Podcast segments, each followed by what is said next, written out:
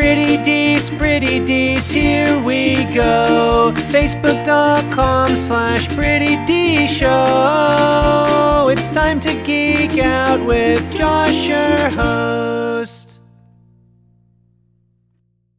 What's going on, everybody? I'm Josh Meek, the Uber Geek. Thank you very much for joining me here on Pretty Dees, your daily entertainment and pop culture podcast. Let's move over into the world of video games today, and we are talking about a new system software for a game console. Yes, that's that's how exciting today is. N- Nintendo just put out the four point oh point oh update for the Nintendo Switch, which actually brings some much needed features to the Switch. So one of the big things that the Switch didn't have is the ability to transfer your user profile and transfer any saves off of your hardware. So let's say, for example, you have a Switch and uh, it breaks. Everything's trapped on it. Your your actual user profile that you log on and download games with, and you log in to play and stuff like that, and all of your game saves, saves and everything like that are trapped on that machine. There have been instances in the past, I've heard people say that, you know, they had to send their Switch in for repairs or, you know, replacement, whatever, and they've gotten their stuff transferred. You know, Nintendo has done it, but there's been no sort of user way to do that. So now they've, they're finally adding that functionality. So with this four point oh point oh update, you can transfer user profiles and save data to a new console. So I guess the situation being like it, it breaks, you want a, I don't know, a second Switch, whatever, you, you can finally transfer that stuff off of there. It's not as good as it sounds though, because this works much like the system transfer did on uh, like the three D S, for example. So it is a one-way permanent migration, one-time migration. So all of your data, your profile, your saves gets copied over to the new system. And once the process is complete, all of the associated data and the software is transferred and is no longer on the original console. So it's it's actually copied off and no longer accessible and usable on your original copy. So it doesn't mean that you can plug this thing into your computer and back up an old save.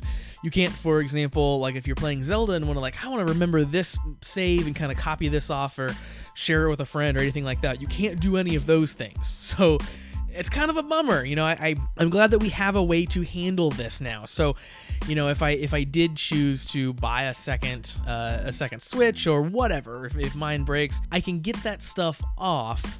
But at the same time, I really like the idea of making that stuff a bit more accessible. You know, I, I like that I could, on certain consoles, go and like download a save from the internet that has like the game already beaten, or, you know, maybe like someone does something really crazy or un- unlocks a bunch of stuff and I can just go grab it, or I can share it with a friend, or like in the case of Zelda, I could back up a save so that stuff never gets overwritten and then start a new game and never have to worry about any kind of save management or, or anything there, because my other one is kind of already off in uh, in a safe place. Can't do that. I understand why they're not doing that though. So Nintendo has had, of course, a history of um, of piracy on their on their systems, and the three D S has been has been really rampant with with that. It's very easy to run, um, you know, just straight up backed up games on the on three D S. The the Wii, of course, was hacked completely wide open. The same thing. You can install games onto the hard drive and run them straight off of there. So I think Nintendo's probably pretty skittish at this point of opening their console up to file transfers, to things like that. You know, it, it just takes one tiny exploit where you can transfer a hacked save onto a console and everything's all over. So I understand the hesitation, but from a user's perspective, it, it is kind of a bummer. There's one other big feature in this system update though, and it's, again, much needed, very cool. It is the ability to capture video on the console. So it's only certain games support it. So as it launches, it is supported in The Legend of Zelda Breath of the Wild, Mario Kart eight Deluxe, ARMS, and Splatoon two. So they, they hit the big games. They, they hit the ones you want. Your Zelda, your Mario Kart, Splatoon. Basically what this does, they already have a screenshot button on the console.